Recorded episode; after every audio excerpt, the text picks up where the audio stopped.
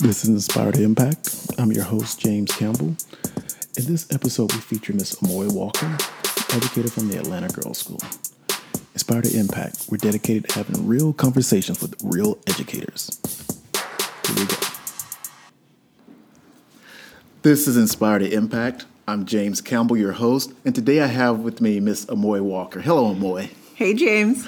So, Amoy, would you please just tell people who you are, what you do, and we'll go from there. I teach at the Atlanta Girls School and I teach sixth grade English, and I've been an educator now for 14 years. Okay, wonderful. So that jumps right into our first question. What inspired you to be an educator? I think schools are an interesting place because it's the one place that everyone gets to share knowledge. And at every age in a human's life, they have something to share. And when I go to work every day, I get to join a community of learners and I can learn from adults, and I can learn from the students, and we could just be unpacking lots of big ideas together. And that's what brings me to work every day that idea that I get to sit with a child and think through a big idea and hear their perspective, and also I get to share my perspective, and we come to a common place. Okay, wonderful. That almost sounds like something I was told early on in my career, where they say your educators they see everyone, mm-hmm. whether it's from the preacher, the doctor, the uh, child who doesn't mm-hmm. have as much success. We have an opportunity to see those children at their earliest stages. So let me take. Let's go back. You said you've been in education for 14 years. Yes. So can you imagine that first year, what, what it was like for you? First year of teaching, I was um, a teacher in New York City Public Schools. Mm-hmm. I did not know what I was doing. Um, and it was scary to go to class every day and to prepare, prepare students for these big high stakes Regents tests. And just standing in the classroom, handing out these worksheets, I didn't have a full mastery of my curriculum.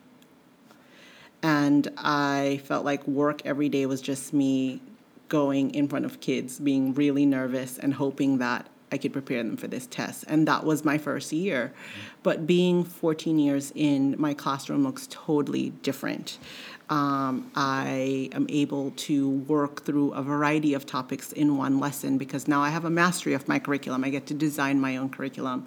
I get to see students unpack knowledge at a variety of levels over the years so I can do that in one lesson. Whoever is the visual learner, there could be something for them, or whoever is a child who's more hands on, there's something for them, or whoever is the mathematician, there's something for them.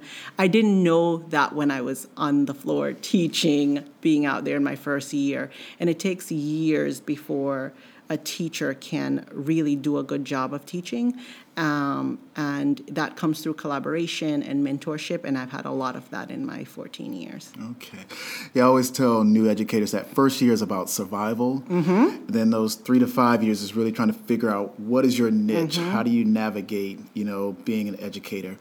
Now, for you, was there anything in particular that kind of helped you get through that first year? Was there an aha moment or an event that took place that you know what I got it, you know.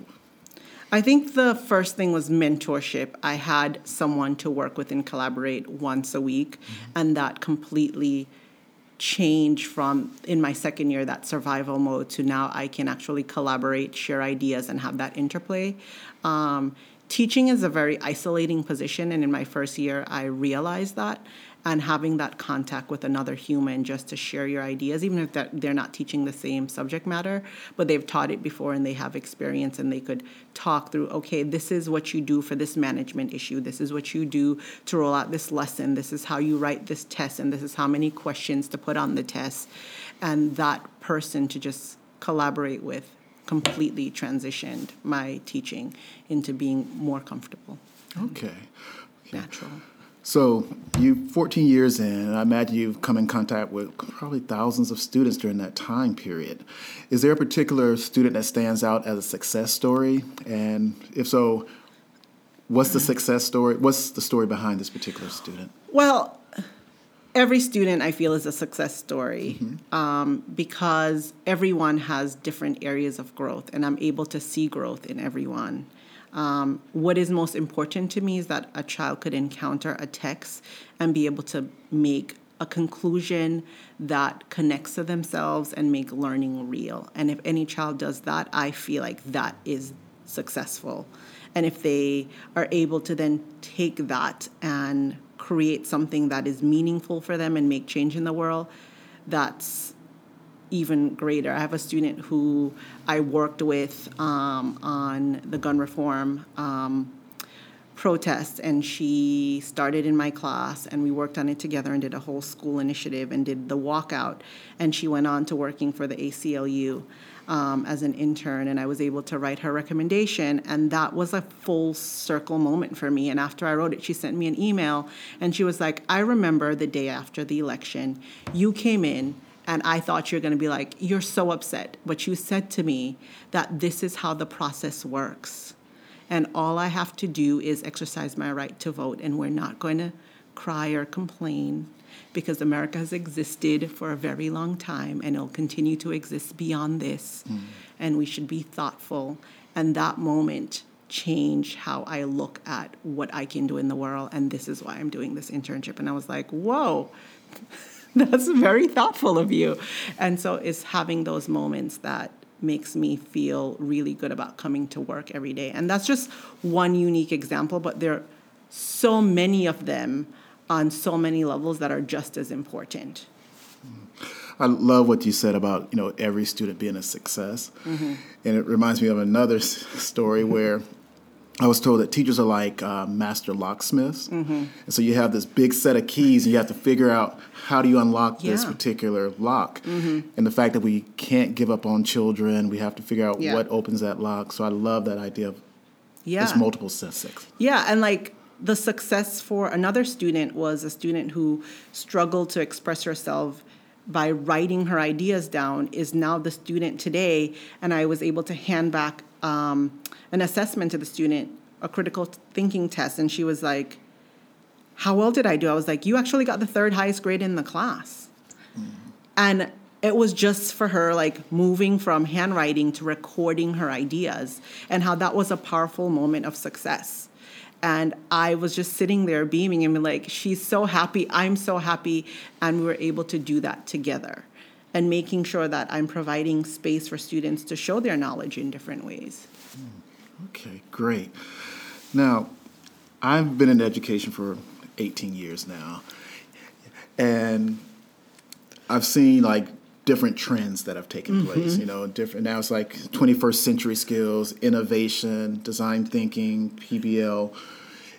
Do you, as an educator, have a particular go-to where you know there might be this new initiative, but when you get into your space and you're trying to teach students, do you have like this is my go-to of this always works? What is it, and how do you utilize it in your classroom space? So maybe in my tenth year or my ninth year, I realized that I need to stop being trendy. Okay. And I need to step back because good teaching is going to be good teaching. And with good research, we can make tweaks in our curriculum to serve every student every day.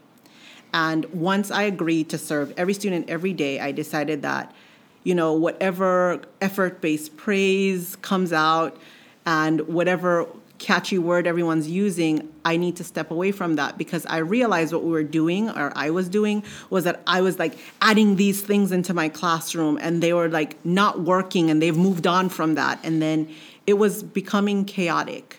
And so what I decided was that I'm going to focus on collaborating with other teachers mm-hmm. and going back to that first year, like you always need a human to talk through ideas with. I believe that talking to other teachers, other students in the building gets you the best results and be like, what do you think of this idea for a lesson? And sometimes I'll just do that with a kid and be like, what do you think of this? I'm thinking of doing this and this, and they may give me some feedback, and then I'll reiterate on that, and then I will go to another adult and get some feedback. So, what I do is actually use the people, the learners that are in the building to get feedback on what I'm doing. Because I just felt I was just spinning my wheels all the time, be like, okay, I'm going to add making. Okay, now I'm going to do design thinking. Oh, wait, wait, wait. Am I doing effort based praise? I was constantly just running those like new practices through my head all the time and trying to make these changes and realizing that all these researchers and people who are doing it at conferences, they're still working through that and what that looks like. Mm-hmm. Even today, most schools that have been, you know, credited with being design thinking schools, they're still trying to work through what that actually looks like and how that fits in the curriculum. So I decided that I was going to step away from that. I was going to consult research so that my teaching practices could be solid and firm, especially with brain research. But what I wasn't going to do was constantly be moving with the shifts of what is happening and what's trendy. Okay. Okay. Thank you. Now, so if someone walks into your classroom on a particular day, what might they see or what might this look like in your space? Um, because I teach English and I believe that, and in every subject you could, you know, teach about the human experience. Mm-hmm. I believe that when you leave my classroom, you are going to leave with a moment of thinking about someone else that is not you and all the texts that I've selected for my class, all the essential questions that we come to a conclusion about with my students, it's always about who are the people in this world? How do we connect with them? How could we understand someone else? And in understanding someone else, we truly can then reflect on our own experiences. So that's what you'll probably get from my class on any day. Okay.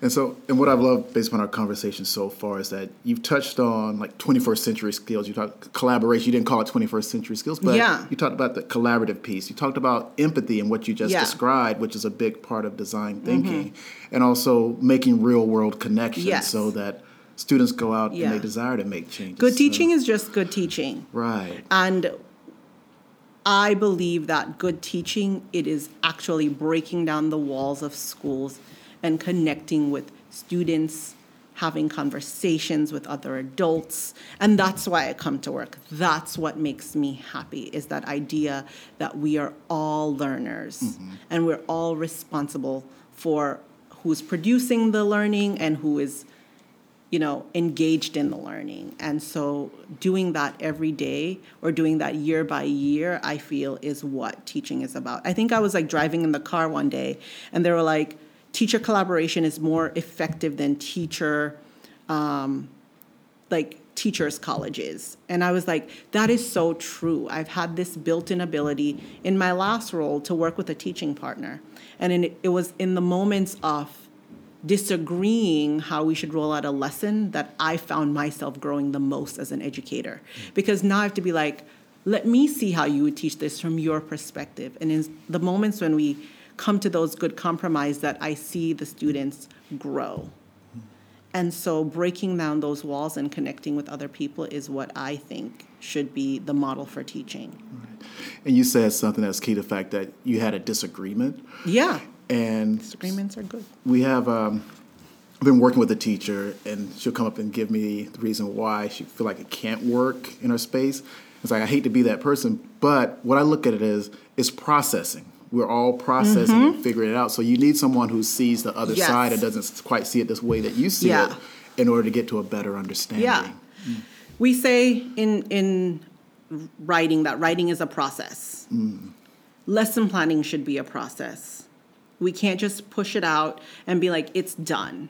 We need feedback. We need to observe other teachers. We need to be responsive to our students when they give us feedback. And I think that interplay of of just being reflective is what's important. And I think there's like co- teacher coaching is a is an art that I would love to see in schools where teachers are getting real-time feedback. Like when we when our students develop as athletes, they go to practices every day and they get feedback and they train and they're expected to grow. And so that idea that teachers don't do that regularly is baffling to me and it's needed and we should welcome teacher coaching in in our spaces. I feel like that is the most essential PD. Yes, conferences are great. Books are great. But when you have someone who supports you and you have a shared vision for growth, you could grow tremendously as an educator. And that is how I've grown over the years. And that's how I don't get burned out because I always had people who are willing to be like, let's partner together, or me reaching out to someone, be like, let's partner together for this next step in our career or for this like next learning opportunity for for our students. Okay, great. Now, this is your first year at the Atlanta Girls School. Why did you choose the Atlanta Girls School, and how's it going for you so far? I have been educating girls for 11 years, and it felt like a natural fit. But one thing that drew me to the Atlanta Girls School, it was the first independent school that reflected the population of the city of Atlanta. It is 51% black, and mm. that was not lost on me. Given I moved from the Bay Area to Atlanta, it was really important for me to find a place where a population of students looked like me.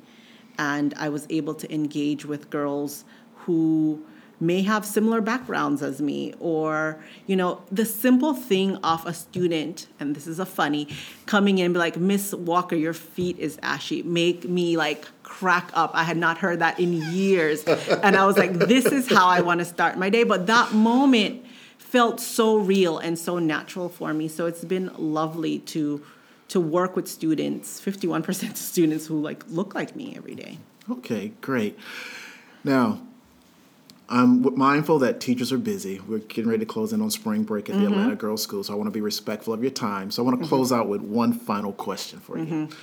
So I'm going to give you a second to think about it and don't overthink it. yep If you had one word that you would use to describe yourself, what would that one word be and why? I would say the word is reflective. Um, I don't think I'm perfect. I make mistakes often.